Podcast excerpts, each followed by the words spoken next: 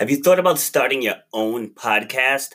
Well, if you have, then you want to download Anchor. It's the easiest way that you can make a podcast. They give you everything you need in one place and it's absolutely for free. You can use it right from your phone or your computer. They have creation tools that allow you to record and edit your podcast so it sounds great. They'll even distribute the podcast for you so it can be heard everywhere, like on Spotify, Apple Podcasts, Google Pod podcast, and others.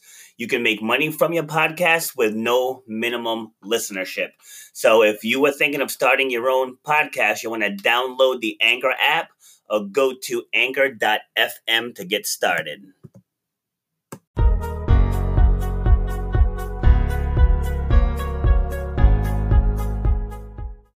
Right, good morning, everyone. We got episode number 104 of Shut Up and Grind with your host, yours truly, Robert B. Foster. I'm back in the tank top again because it is hotter than hell out there today. Even with the humidity, it's going to be close, close to 100. The field like it's going to be well over 100.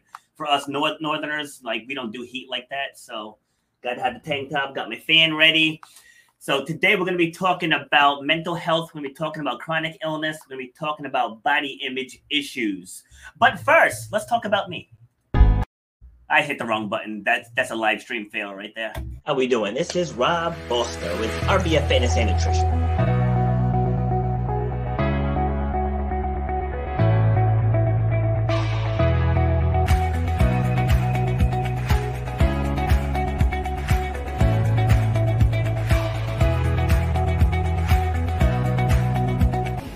Know the value that you bring to the marketplace. You know what your passion is. You know why you do what you do. So racism, it's out there, but it doesn't have to stop you. Just because somebody might look at you a certain way, that doesn't have to stop your forward progress. That's where, where you have to eliminate the excuses. You got to make that game plan. Say, for me to get to that point,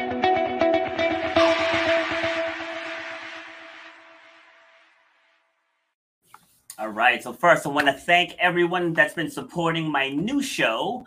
We about to get deep with Robert B. Foster. I hit the wrong button again.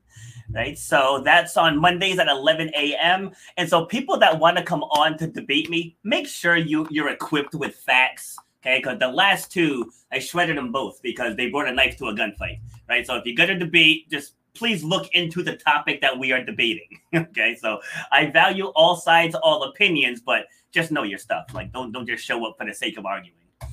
All right. And so for today, so as a fitness coach, right, let's let's tackle the the body image issue first. As a fitness coach, that's one of the things that's the most heartbreaking is when you see predominantly women, because men just seem to care less, predominantly women constantly beating themselves up over the way they perceive that they look.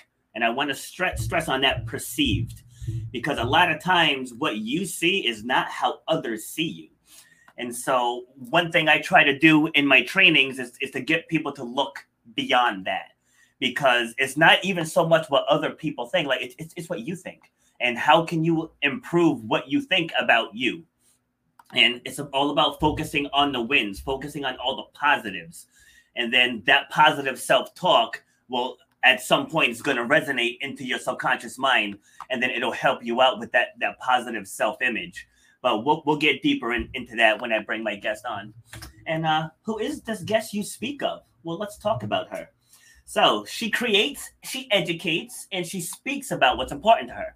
Lifestyle mental health body image and chronic illness She's a seasoned photographer with 10 plus years experience. You would never believe that because she looks like, like she's 16 and creating assets for leading brands.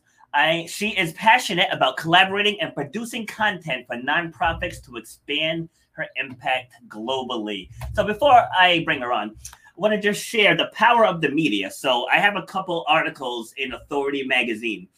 And so they sent out a list of other topics that you can apply to write on. And as I'm scrolling through, so I found found a topic that I could speak on.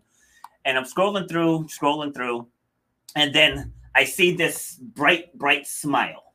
And it was my guess, right? So that's what made me stop and actually look at the article. And then as I got into the content of the article, I was like, I have to have her on the show, you know, because this is the stuff that we do. So I reached out And a lot of times it's a long shot. Like you reach out to people and they just ghost you. you know, there's no no response, no nothing. But she got back to me pretty quickly. You know, we dialogued back and forth. I jumped on to some of her her live streams. You know, went through her website to see what she's all about, and I think this is going to be a very insightful conversation. So I'm very pleased to welcome Gigi Robinson. Welcome. Hey, thank you so much for that glowing introduction. I really appreciate it. My pleasure. But but yeah, that's really what it was. It was that smile that caught me. you know how people get like that really serious face and you know, their serious head headshots, and yours were just just bright, you know, just bright, big smile. I was like, oh, I was like, she looks interesting. here, here, we are. it's so funny how that works. Fantastic. Yeah, no, it, it is very funny how social media works to really connect people. But as Robert said, we'll get into this and why that's really important and how you can leverage it to make a positive impact. Yes, absolutely. So, where, where are you joining us from? I am joining you all from the Bronx, New York. Oh, um, everyone is everyone is always shocked at that, but I'm like, hey, we got to break that stereotype. The Bronx is awesome, um, but New York City is also awesome. I'm in the yes. city frequently for doctor's appointments, unfortunately. But yeah. regardless, I love New York City. It's my home. Uh, born and raised here. I went to college out uh, in California in Los Angeles, but besides that, I'm a New York City girl at heart. Love it. College in LA. Yeah. All right. All right. So that first question that I ask every guest, who is Gigi? Gigi is a actually I'm I'm gonna restart.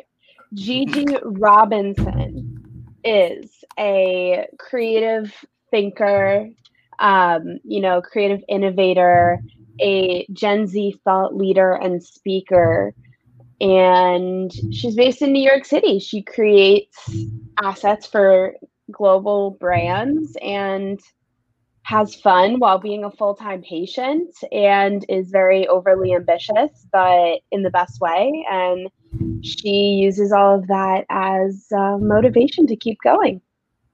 Love it. Yeah. Awesome. And and I I would say the reason why I started over instead of just saying who is Gigi and referring to myself as just my first name. Um, there's this TikTok I actually watched the other day about kind of taking up the space that you need to hold. And I think that in in stating like I am Gigi Robinson, like that's a name that like I want people to know. I don't want them to know me as just Gigi, you know? Um, mm. think of like Kylie Jenner Kim Kardashian, right? Like a yeah. lot of celebrities and public figures are known as like their first and second name. And I just I it was like a psychology th- it was a I was on psychology TikTok and I saw this and I was like, wow, this is actually really fascinating. I'm going to declare my space and that's that. So anyone listening, make sure that you're showing up and you're introducing yourself by first and last name and honoring your presence. I love it. Yeah, like I always say, Robert B. Foster. Always. Mm-hmm. Mm-hmm. So, no, there, there, was no deeper psych- psychological reasoning than I just like my name. that could work too. yeah, and I just wanted all all being heard. all right. So, what was your childhood dream? My childhood dream, believe it or not, I wanted to be an Olympic swimmer. Oh, nice. What what inspired that?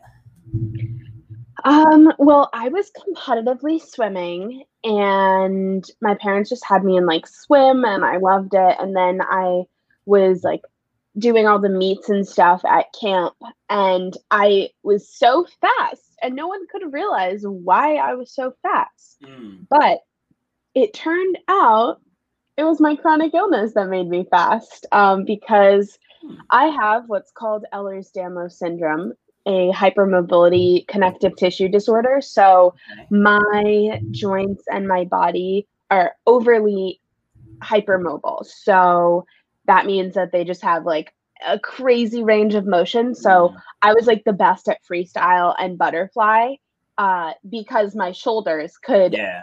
do like a full rotation. And um, the doctors were like, you can't swim anymore. And I was like, damn, that sucks. what what was their reason? Um, well, if if I were to keep competitively swimming, it would cause me to like need surgeries in my shoulders, um, and it would wear down like the connective tissue around the shoulder joint. So, um, I took up art. So it was just a redirection for me, which was great, which led me to where I am today. But uh, yeah, I was definitely a little bit sad about that idea of swimming and you know being a competitive swimmer. I don't know. I don't know why, but I I don't know. That was just my dream at one point. Not anymore, but certainly at one point. Yeah, like very. I don't want to say very similar because I don't have hypermobility issues, but but I I wanted to be in the Olympics for track and field, and I actually hurt hurt my knee. You know, trying to qualify for, for the Olympics in uh 90, 92. Yeah, I ended up overextending and jammed up jammed up my knee. Battled back the next year, but then I jammed my knee again. so, but believe it or not, I actually still compete competitively competitively now at almost 47, but just Mm. you know, I know my limits now though. Yeah. So like I'm, I'm not trying to not trying to break records or anything. I just do enough to to place or or win, and then I back off. whereas, whereas you know, a couple decades ago, it's like I'll break a limb to, to get this gold. right. Yeah. Yeah. yeah i um i actually used to enter my photography into competitions as well um but for me the gold was getting up in the gallery space it wasn't a medal um Mm. and that's i think part of where i channeled my competitive energy of like how can i create the best image according to a prompt so a lot of times these competitions would be like the first one that i won was called simplicity and complexity and um, I have the artwork, but it's not in here, so I'm just not gonna. I'm not gonna. I'm not gonna be able to show it to you today. But Okay. um, I shot this photo of myself. It was a self portrait in a barn. Um, and for those listening that know the famous painter Andrew Wyeth, um, you know this photo really resembled that, and a lot of these people judging the competition are like hedge fund managers and um, th- just to give you some more context in new york city there's this art after school art program called arts connection. It was a nonprofit and they had a separate branch called the uh, teen art competition contest something something along the lines of that where basically they would go to hedge fund offices and law firm offices here in New York City, and they would curate an exhibition based off of a prompt with student artwork so that they weren't just buying like manufactured art and it would be there for a couple of months or six months or a year or something. And then you would get your art framed back. Um, and, you know, it wasn't at no cost. There was like a, I think, $100 gift card for every time that you got your piece in. And it was crazy because I I don't want to brag, but I got I got in like eight times um onto eight brag. of the competitions. Yeah. And That's awesome. that's the money I used to buy my Nikon D810 to help me land more deals and um, you know, continue in my photography pursuits. But um, you know, that was definitely one of the real, real interesting ones. And again, that was based on um the first one I won was simplicity and complexity. And um, there's actually this photo of me and uh, this comedian Sarah Silverman. I don't know if you've heard Oh, of yeah. her. Yep. Um, and she actually owns one of my. She owns that piece of mine that Arts Connection gifted awesome. to her um, at this gala. I'm gonna have to like go and find that. But yeah, it was. It was definitely, definitely really interesting.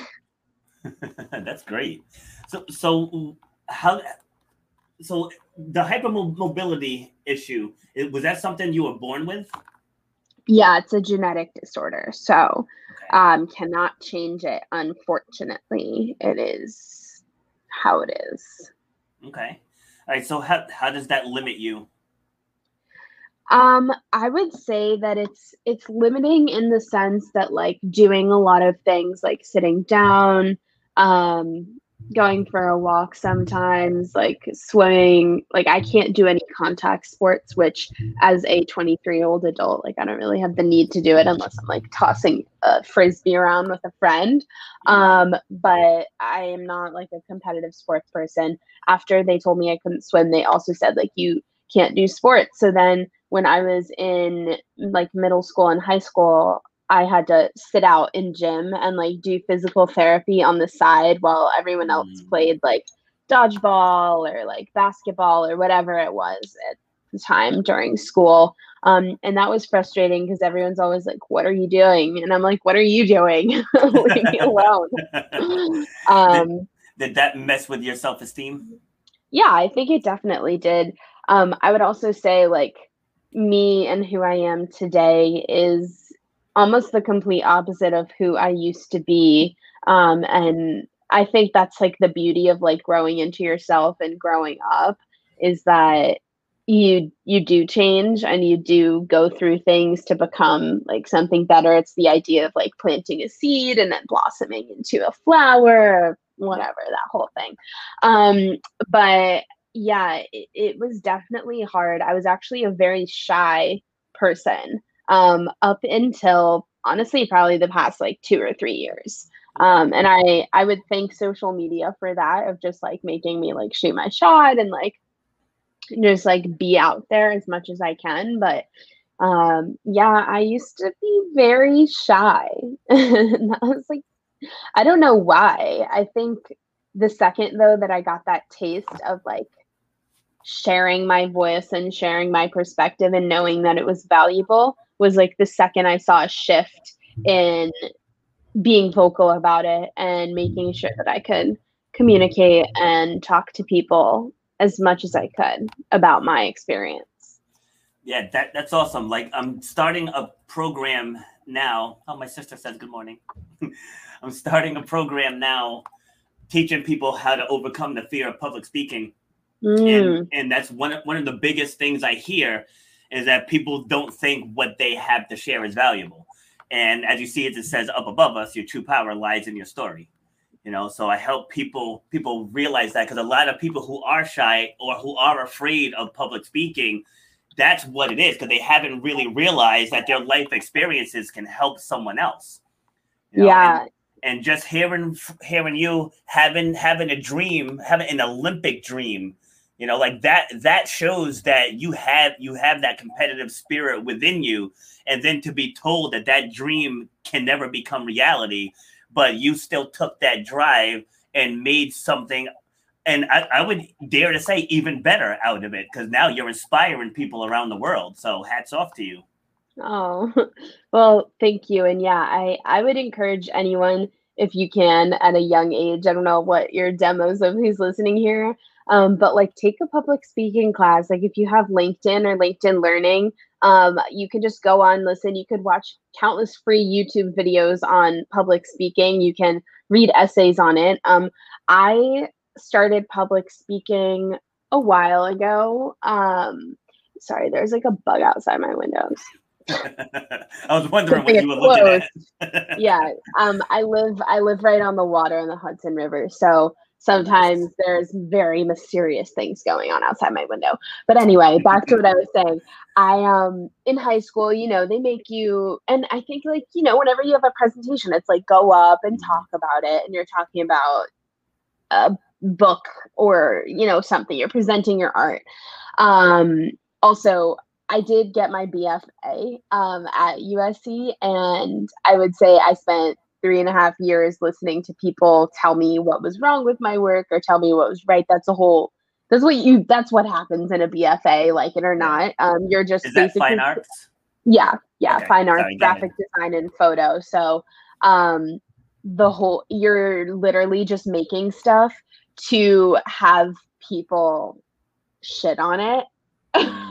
also compliment it, but I would say the that like, oh, this could be better. Like, you know, it, it's about like I think like public criticism, but you're essentially presenting something in real life. Um, and then people are saying like hey this could be better this isn't as good as it could be that's really interesting and like creating this dialogue and i really do think that part of that is what helped me learn how to become like the the speaker i am today Love it. Yes. so to, to to add on to that too, like people people can speak about things that they're comfortable with. You know, you go Right. you, go see a movie and then you, the movie was great or, or it sucked e- either extreme but you go and you tell other people about that movie it rolls right off the tongue you know, Yeah. but but for someone like e- either one of us like i'm not an astrophysicist so if i got asked to speak on astrophysics i'd be like uh you know it's like that that's not my lane so so like Right. in in my lane i'll put myself up, up against an- anyone when it comes to speaking but in my lane Yeah. so, uh, so i think right, right. yeah, so I think a big thing people have to realize no matter what you do, no matter how good you are, someone out there is going to talk about you. Yeah. and, and then once you realize that their opinion doesn't matter, that that's when Mm. you can go ahead and move forward because like when I started my my debate show, people like, "Oh, aren't you worried about trolls and the backlash?" I'm like, "No, but I, I like we need to have healthy discussions about tough topics." I said, yeah, so yeah, if some people don't like my stance, that's their problem.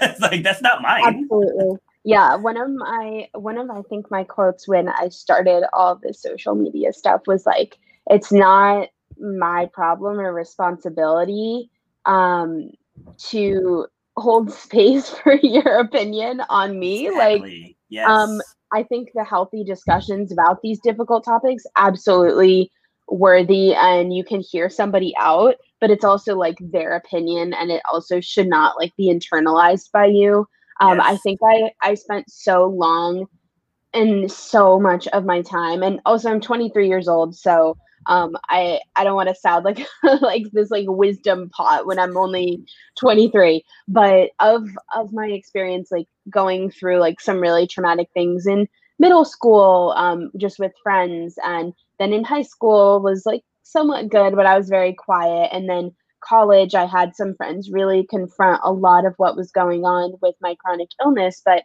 I was taking all those things so personally. And you know i think everybody should be the main character of their life and they should be you know it's your life do what you want with it. But at the same time like if your friends can't support you at a certain time literally like you can't take it personally. And i think when i was really struggling i was looking for support but i took it so personally that i I, you know, I don't know, like maybe it caused me to react a certain way. Maybe it caused me to have a more difficult time healing. But back to that that thing about other people's opinions, like you're not the center of other people's lives. Like the same way you're the main character of your own life, they are theirs, and you Yes. unfortunately or fortunately have supporting people, and they have you as a supporting person, and it's like this mutually beneficial like relationship at least it should be in a in a healthy friendship. Um and obviously when some boundaries are crossed like that's when you have to get rid of people and that can be really difficult as well Yes, and don't sell yourself short. Like just because you're 20, 23, I told you I've listened to, to se- several of your videos, and you you got you have a really good head on your shoulders. So oh Wisdom- thank you wisdom comes in all forms. Because tr- trust me, there are Yeah. people there are people my age that can't talk themselves out of a brown paper bag.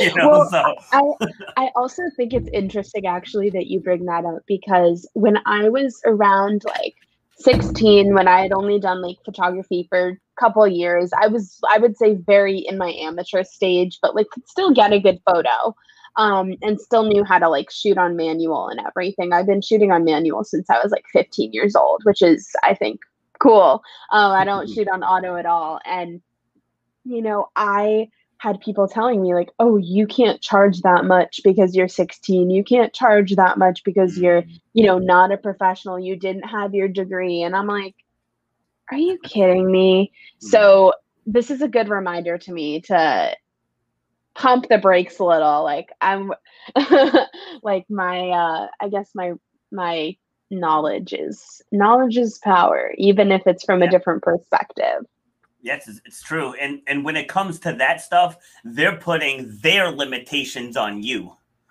so I caught you in mid sip. no it's so true it's so true and that should be something that's like again it's not personal like i'm sorry that you can't see my worth bye hmm exactly. So, That's Yeah. so true. And, and once people realize that, I mean, I had to go through that myself when I first left the restaurant business and went into fitness. I, I used to charge 50 bucks a month because I didn't know any better. you know, and yeah, and like now I pro- I charge four times the amount what I used to charge for an hour of training for a half an hour. Mm. You know, just right. one, one of those things like who the who the hell are they to tell me how much my my services are worth? Right. Absolutely. I I'm a hundred percent here with you on that, and I think that that's something going on right now. There's a lot of like the I want to say like a lot of interesting dialogues between brands and creators um, whether you're a creative producer whether you're a fashion blogger whether you are you know a photographer um, promoting products and things on on social media pages there's like this really big um how should i word this? I don't it's not a fight um but there's this common knowledge of creators are freelancing and i think there's such a big influx all of a sudden in the past year of like creative freelancers posting more ads and working with brands and realizing like oh i can get like 2k just for like shooting assets and posting them on my social pages. But also part of the problem lies i think ethically and morally which is what got me into this concept of social media literacy in the first place um, is really like are you doing it for a paycheck? Which is fine. I get it. I've been there. I've done that.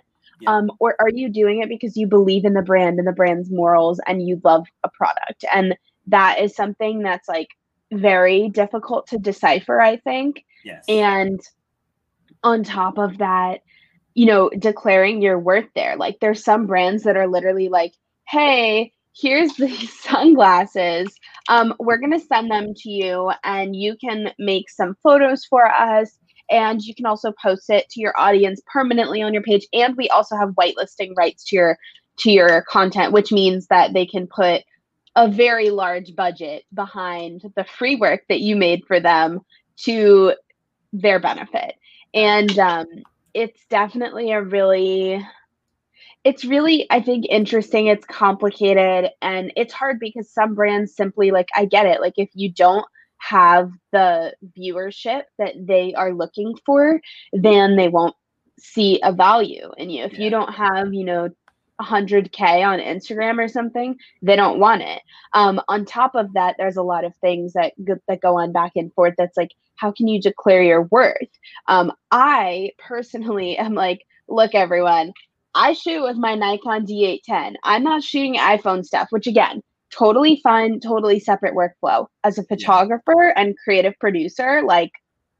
this is my best friend. You saw, I just grabbed it. It's out all the time. I'm using it almost every single day. Um, this whole cabinet back here is filled with gear uh, that I just I use throughout my day, throughout my workflow, and that's something that brands don't see. They just think, oh yeah, you went out on a picnic and you just took some pictures, Mm. and it's it's like whoa whoa whoa buddy like i've got 10 years of experience i've got a bfa i've got i'm getting my master's of science like i'm not you're not just paying for a, a spot on my page you're also paying for the assets the production um, the creative direction and not to mention the education behind it and like knowing how to even take like a high quality asset so and your passion. eh, right right and my passion and my time Yeah. Yeah, that's true. See, that's that's one thing. That's one thing, especially as a speaker too. How people people definitely they judge they judge the book by its cover, which they de- they definitely shouldn't. Like here in Rhode Island, I went to it to an event. Now I told you, I'm I'm, I'm a fitness business owner, so I wear tank tops all the time, right, all the Yeah. time. So when I'm out and about, like, and they they have my logo and stuff on them. I, I have sweatpants with the logo. I you know hoodies. So everywhere I go, that's what I wear. And so I went to this event and I walk in and everybody's got suits on, right? And I have sweat, sweatpants on. And you can cut the judgment with a knife, right? You really could. But just people just looking up and down, like, who's this guy? Why, why is this guy here? And by the end of it, everybody came to me for my business card. Every single Mhm. person. I was like, see, I said, don't think I didn't catch the judgment when I walked in the door. like I actually said that before I left. You know, they were all laughing. I said, so I got a lot of stuff up here. I said, you can't you can't just think, you know, assume a certain something until you actually hear what what comes out. But they were all all blown away. Yeah, I think also that idea of like accepting people's judgment with open arms is like for the most part, I think obviously again, just brush it off, let them think what they're gonna think. Like, so what? Like you're in the gym one day and somebody looks at you funny, like, okay, that problem's pro- that person's probably insecure. Or like if they're if they're judging you negatively, insecurity. If they're judging you positively, great, you have a compliment out of it. Um, if they don't say anything to you, then somebody just looked at you funny and you're gonna have a great workout. Like that's what that's what I think. But I also think sometimes that like in a more I think like debating or like in a more conversational environment if somebody's judging you i think that's the moment where you can like sit down and say like oh, is this like somebody being mean or like is their prerogative to hurt me or are they trying to critique me and my work? And if they are trying to critique it, maybe there is some kind of lesson or benefit that you can learn from it. Um, this is also again coming from a fine arts person who had significant amount of other people's like opinions projected onto me and my work and and likewise like i would look at people's work and th- that's the thing. They teach you transparency there. And i think that's what has actually made it so easy for me to tell um like what people do with their assets on social media and understand if it's bullshit for lack of a better words or if it's actually something that they care about. Um, and it's really it's really interesting. And i see down here we have someone saying that you're judged because you're a woman. And i i also feel as though I am judged very often for being a woman. Um, the other day, I had a meeting and somebody called me just an influencer. And I was like, mm. I bet you, I bet you if I was like a male YouTuber or something, that they would call me like a filmmaker. and I was just like, I was like, oh my God, or like even a photographer or a model, right? Like, but instead I was just an influencer to them. And I, I literally cut this person off and I said, you know what? I really do appreciate you, but I'm gonna have to stop you. I'm not just an influencer. Um, I'm a public speaker. I'm a master's student. I hold a BFA. I'm a creative producer. I have my own brand. I, you know, like what what what's going on here. I'm also an author, which is something very exciting that I'm gonna share later on. Awesome. Um, but yeah, it's I was I, I think also you just have to like be firm in your own self and not let again like that judgment from other people affect your light and like who you are. Because if you do then it's gonna like tear you apart.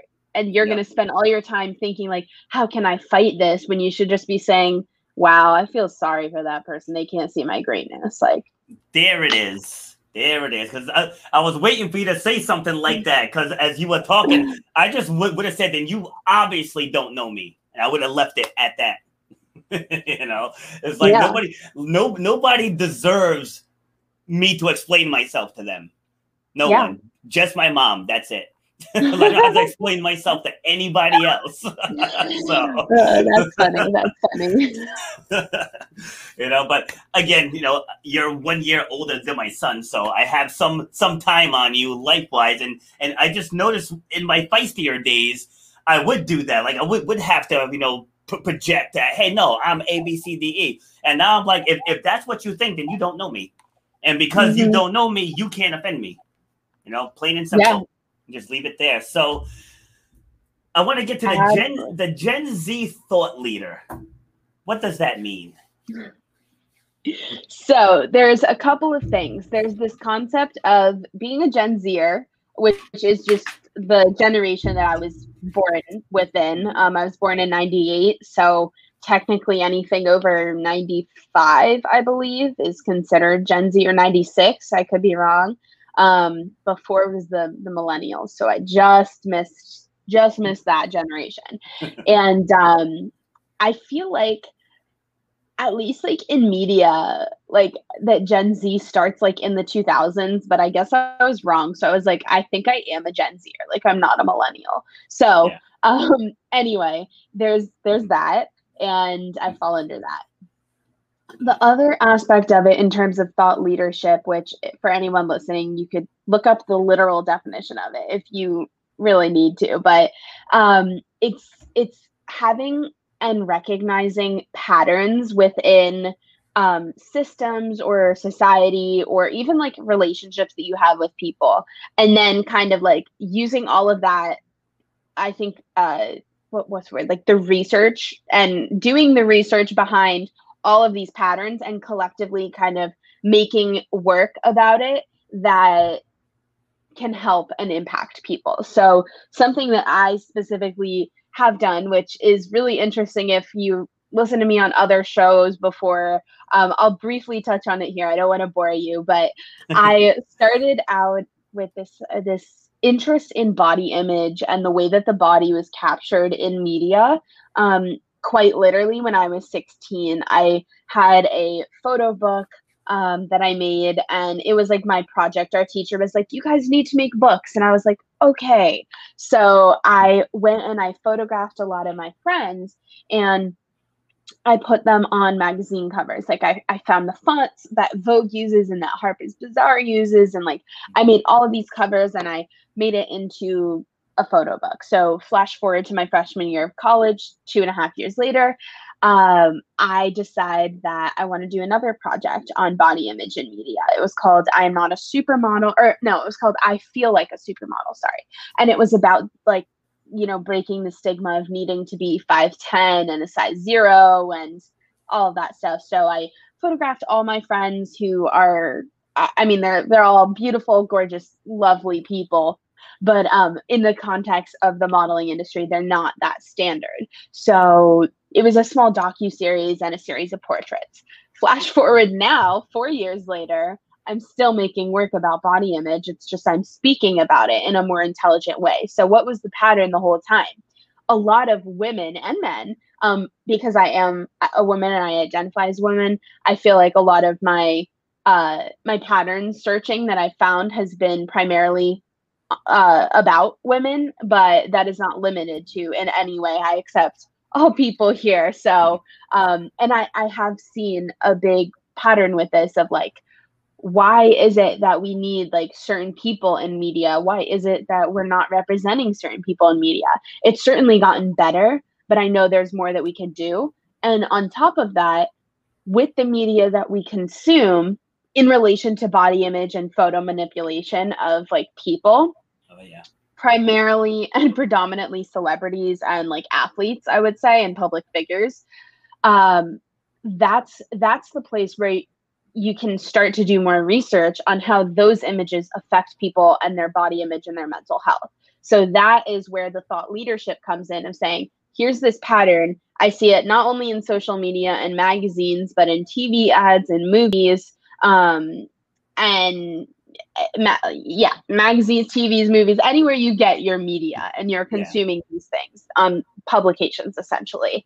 You're looking at people whose bodies or faces are altered and also not to mention under like a lot of light makeup mm. posing wardrobe all of those things go into making a really beautifully crafted image i personally believe that no image needs retouching um, you can do everything you need to do with light and the camera gear and makeup and posing as a photographer, I also know that. So I have that education behind me to say, like, I know exactly how this image was made and where the lights are based on, you know, the shadows and everything. Mm-hmm. And then I can go and say, like, okay, if this image that was altered made you feel bad, like, what made you feel bad about it? And just kind of like working on that. And then from there, I think the next part of the mission is calling it out and showing people hey, to make this image, like even like recreating some images, which I don't know, I don't really have time to do that anymore. But in the past, I would like, you know, try to recreate an image as best I could just to prove a point. And um it it does really it it affects people because they just think it was like a beautifully crafted photo like that but there's so much work that goes into it and it really can affect people's self esteem. So, my goal in the near future is to somehow get notices on all publications that something was physically altered um, or on instagram like i i've said this before but there is literally no reason why we can't have that disclaimer on our photos when the the the algorithm and this machine of social media can pick up if we're talking about the pandemic or we're talking about the election. yeah. Like there's literally no re it's BS that they yeah. can't pick it up. So um and the thing that's so important, you can look up Dove's had some campaigns. They've always done their, I think Dove, um, what is it? Dove Real. I don't know. You'll have to look it up. They just did a campaign about how um, these facial recognition um, and face altering apps like are affecting people's self-esteem. So now there's even some brands that can get behind it that are making commercials about it. So I think that's interesting, but we need to get to a point where not only are brands making the the point of saying here's this face altering thing, here's how it affects people, but hey, we acknowledge that this is a problem and we're going to stop altering people and just show you people as they are from now on.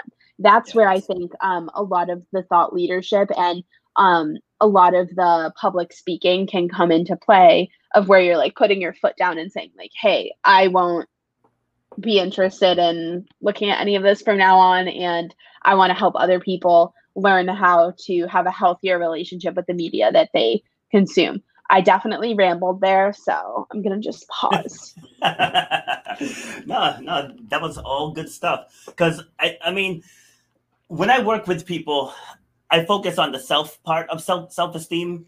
You know, just to just to because I mean I'm a, I'm an accountability coach. So when you know when you're an accountability coach, it's like you take the weight of everything on you, and then you know you you take steps to move forward.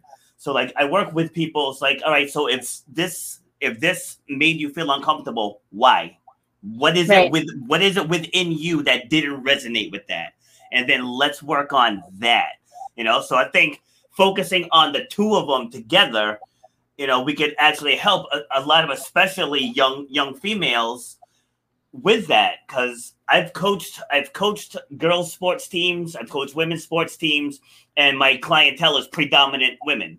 You know, so I, I hear it a lot, almost daily, about, about people not wanting to wear a two piece two piece bathing suit or like, oh, I wouldn't be caught wear, wearing that. I wouldn't be caught wearing those pants. And, and it's like, what, what, what are you Why fearing? yeah, it's like, what are you fearing? Because there are other women on the opposite side of the health spectrum that will rock that in a second. you know, so it's like, why, why is she confident enough to do it, but you aren't? Right, know? and it comes down to like building that self confidence and asking yourself why. Um, normally I've got I've got this mirror over there. Where is it? Oh my god! It's so funny yeah. this because you never know what direction. But you can see, like, I literally have mirrors all over my room, and part of that I really do think helps boost my confidence. Like, I kid you not, all over my room. Um, and I usually have that small one on my desk, and whenever I'm like feeling down about myself or like before a meeting, I literally talk into the mirror, and I'm like, "You are incredible." you're gonna kill this like you're gonna land the deal you're gonna do great on the interview like whatever it is um, i hype myself up and i think a part of the lack of confidence is also like a lack of self um, self-awareness and like like celebrating your wins. I think the other day a friend of mine was really really upset about something. And i was like dude do you realize like how far you've come and like everything that you've accomplished? Like why are you so upset at yourself right now? Like i get that you're hurting um and what can we do to change that? Like right? Like um just for some some more context this was a little more personal. It was about you know somebody maybe she had an expectation in her head and then she met somebody and then it wasn't how it was going to be. And i was like um miss if somebody is not the number one like fan of you and somebody's not the president of your fan club when you're at least at the very least looking for somebody in like a partner then you like you don't want it so why are you upset why are you wasting yeah. tears why are you wasting your energy feeding into this like idea of something that didn't work out. Like, get over it. Let's go find the right. Let's go find Mr. Right. Like, let's go. Let's go set ourselves up to be more confident in in our journeys. There's literally no reason to be upset if something didn't work out. In the same way of like, don't take it personal, right? Like the same way something didn't work out for you, like somebody else could get really upset about it, or they could just move on. And that's what like sometimes people I think who are cocky or like full of themselves get because they don't they don't care what other people are thinking they're just living their life and that's why that's why no I, I get it too all the time people are like how how do you just not like give a fuck? How do you have your like your stuff together all the time? I'm like you think that i actually do? Like wow okay. Um but i don't and i'm transparent about that. But on the on the note of just you know like being confident like if if a friend isn't going to support me how i need like thank you i love you goodbye. Um yes. same thing with like a partner like thank you. I love you. Goodbye. I always say that. Um my my dad always tells me this kind of mantra. What is it? i think it's like i'm sorry. Please forgive me. Thank you. I love you. Um and whenever something is sad or i need to apologize and humble myself that's kind of what I do. Um, yeah. Whether that's something that I'm messing up in my business personally, I look in the mirror and I say that to myself, or if that's like a situation that I kind of need to journal out or I need to talk about with a friend, um, I I try to handle it that way. And when you do that, you're you're saying, you know, thank you, like I, I I'm sorry. Please forgive me here um, for whatever I messed up about. And then you're saying thank you for them having the respect to forgive you and and i love you because i think um as like emotional creatures unless you're like a sociopath or psychopath um you should have the ability to love um and to feel love and emotion. And i'm also like a very empathic person so i can pick up on people's energy and stuff like that. So just like i know the the the uh, weight words hold especially in this like digital world that we live in. And i think just having more compassion and empathy for people and like saying how much we love them and like also holding space for them to either like express their feelings politely respectfully um is is really important right now. Saying i call that emotional control right? And i'll give an example. So i had a softball game this past sunday and then then um, i have a question for you also.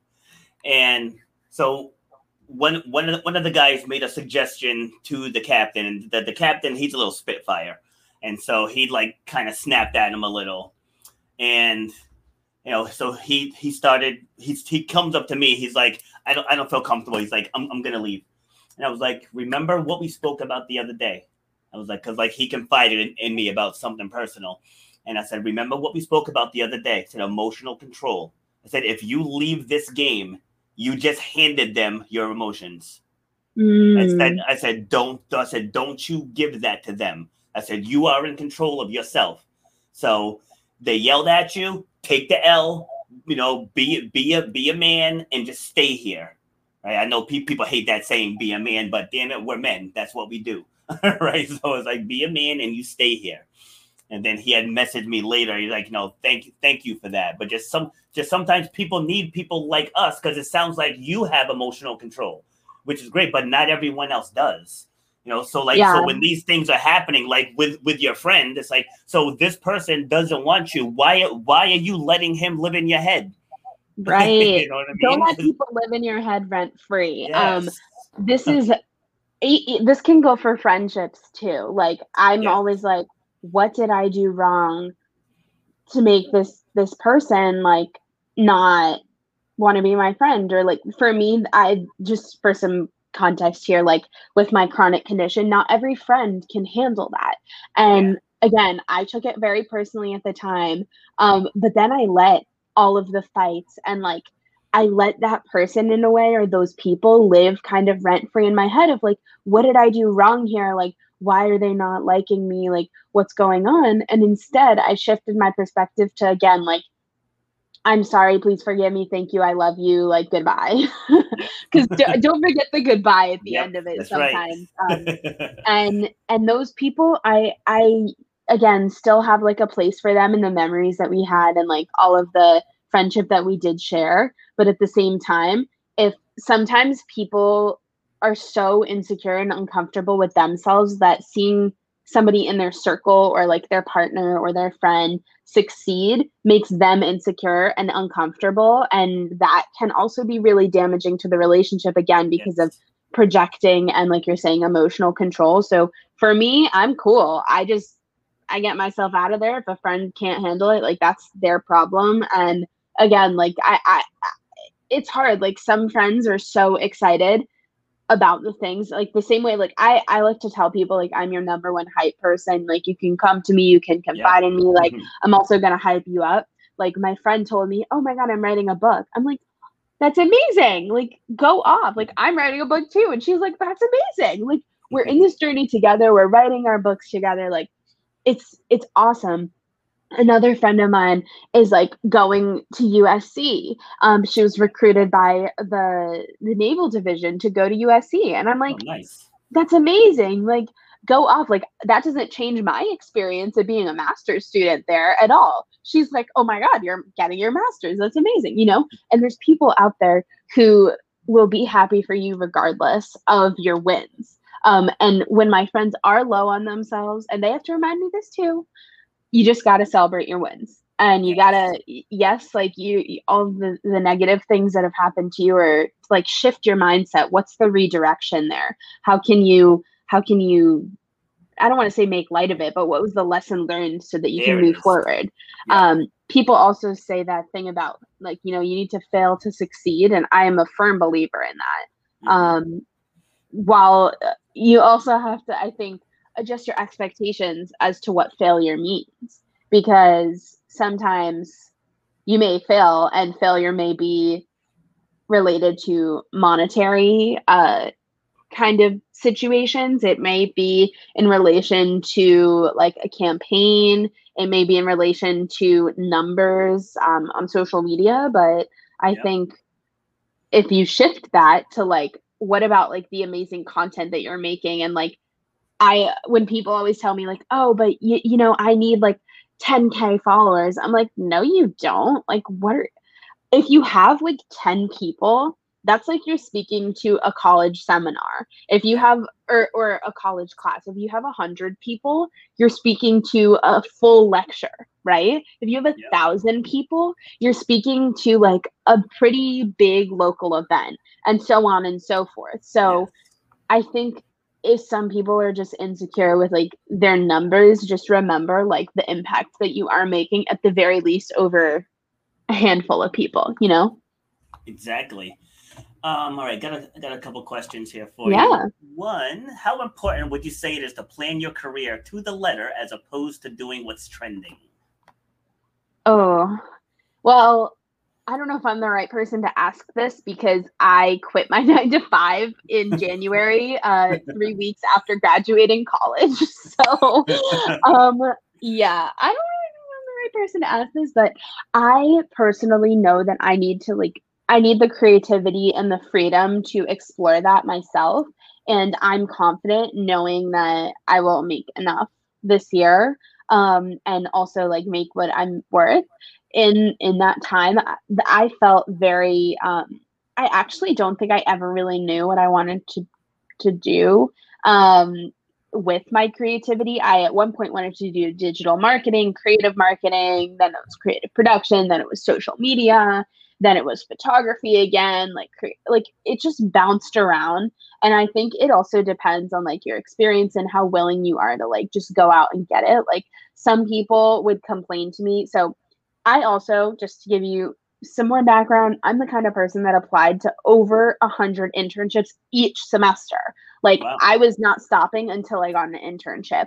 Um, the first year, well, I had a stu- two student jobs at USC, and then I also applied for all these internships. I had interviews, and I ultimately was like the middle of May, and I didn't have an internship, and I was like, "What is going on?" Like what I'm so qualified. Like people would tell me, "Oh, you're overqualified for the internship. We don't mm. think there's a margin to really learn here." And I was like, "Okay, then hire me as a temp." Like what? but but they couldn't do that because of their financial things. But then an internship came at the right time, like the middle of May. I got an internship.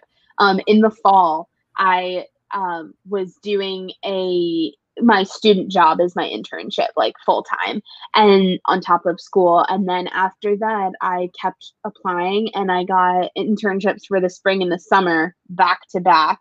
Um, and then I got another internship after the one was canceled for spring because of COVID and that was a six month thing and then i got another temp job and that was the one i ended up quitting because they were like this could turn full time and i was like absolutely not thank you very much though um and i would just say that like you can have a goal and you can write it down and you can either make it happen or you can like think that you want it to happen. Um the same way that we talked about relationships before of like thinking about something in your head and like letting this idea or this career live rent free in your head like if you're not taking action then it's not going to ever happen. So if that means talking to somebody very wise like robert over here about your career or like your mindset and your self-worth to get you in a place to achieve the career that you want to be in then i think by all means do that if that means watching youtube videos if that means listening to podcasts like there's so many different like uh, things that I think you can do to take action besides just applying to jobs. Yes, I mean to your point, taking action de- definitely is is the number one thing. But to to directly answer her question, I would also add it depends on your personality type because you know yeah. there's there's leaders, doers, thinkers, feelers. So it depends mm-hmm. which category you're in. Because if you're a leader, that's someone who's organized, who likes structure and rules and things of that of that nature. So if you're that type of person, then you would want a firm plan. If you're someone like me, I just hired a publicist yesterday to to pitch a program that I haven't created yet. so it just it just depends on what type of person you are.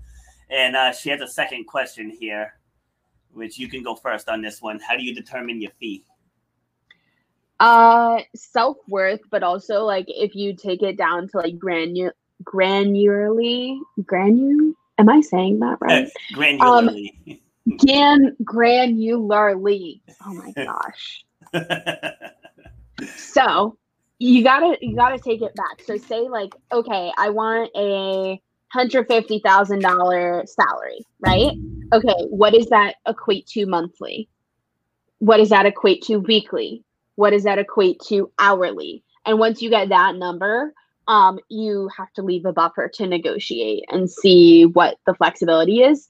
For me, I also determine it based again on my my hours and the amount of work that I'm doing. So sometimes I'm like, okay, if I'm doing an eight hour thing, like I need to be paid X because that's just what I need to fit into my yearly budget. Um, it's as simple as that, but it also comes down to self worth. What do you think that you're worth when you're freelancing? You have to declare that. Um, the nine to five lifestyle is not as flexible. Yeah, and I think too, it depends on when when I went to my speaker boot camp with uh, Eric Thomas's team. This question came up, and Cantus, he was one of the instructors. He says, "How much are they willing to pay?" you know, so he's, he's like, what what you don't want to do is set your bar too too low.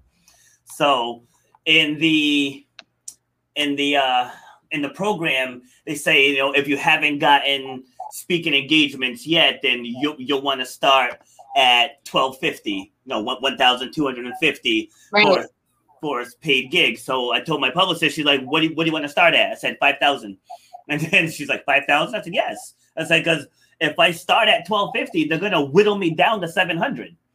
I said so if I start at 5,000, I might get three. You know, I might yeah. get people. I might get people who will pay five. You know, right. so I, right. I'd rather shoot shoot higher, and then you just pitch to, to the right places that that would have a budget for that. You know, like a yeah. local a local high school probably wouldn't pay me five thousand dollars, but Boston University might. Right, right, right. You know? Absolutely, yeah. It's all about your self worth and also like declaring what you're worth. All right. So what's next steps for you? You said you next got a book step. on the way and a in a in a show that yes. you really can't talk about. Yes. Mm-hmm. So I I do have a show coming out mid July, so keep a lookout July. for that. Okay. Um, and yeah, I have a book coming out probably next summer. I'll have it in my hands or next spring by April, hopefully, or July, maybe. Who knows what day I will get it, but sometime next spring, summer. Um, and it is going to be kind of about like chronic illness in college. So I'm really excited about that. More to come um, and i'm just gonna keep working on working on things over here i think i'm gonna also be releasing some new like guides and things like that in the future so nice. That's Yeah. awesome. And you you said that you you have a publicist, right? yes yes Okay. Right, because um, I can because I, can c- connect you you guys with with some people too that that I've had on here that Yeah. that would would be good for you to share your story on those those oh yeah. that would that would be fantastic. I love networking and uh, things like that. I i love meeting new people. So anytime anyone wants to reach out to me you all have my email. It's in my instagram bio or it's just gigi at gigirobinson.com you can send me an email with an inquiry and i will get my team looking at it and we'll just schedule our time. But thank you so much for having me. This was great My pleasure. Yeah, and then you know when when your show comes out in in July, let's uh bring bring it back on. Let's talk about it because like Yeah. because I, have fur- further questions for you anyway, but you know we can't can't go too far over time here. Yeah, of course. Well, thank you so much. I hope you know you have a great rest of your week, great rest of your day. This was a fantastic conversation, um, and it was so great to meet you. Nice meeting you as well. Thank you. Appreciate it. Right, take care. Bye. Bye. Right, so that was Gigi. So if you tuned in late, make sure you go back and watch the rest of the episode. The great conversation as always. And so she's got a book coming out next year. She has a show coming out mid July. Her website is right here on the screen, gigirobinson.com. You know, look her up. Like I said, she talk, talks about a lot of really, really awesome stuff. So you definitely want to reach in and join her circle. All right, and I thank her again for giving us the time to come here and share her story. So I will be back tomorrow with I forgot who's here tomorrow. Mike. It's gonna be another awesome conversation. So join us live at 11 or catch the replay. Have a great day. You've been listening to Shut Up and Grind. We hope you've gotten some useful and practical information from this show. Robert has over 20 years' experience pouring his knowledge and expertise at many events in the service and fitness industry, as well as secondary schools and universities. He has a true passion for helping others break through the barriers that are holding them back. To book Robert B. Foster to speak or to reach out, go to robertbfoster.com slash speaks on Instagram at robert underscore b underscore foster, on Twitter at rbf underscore fitness, and on Facebook at Robert B. Foster. Till next time, shut up and grind.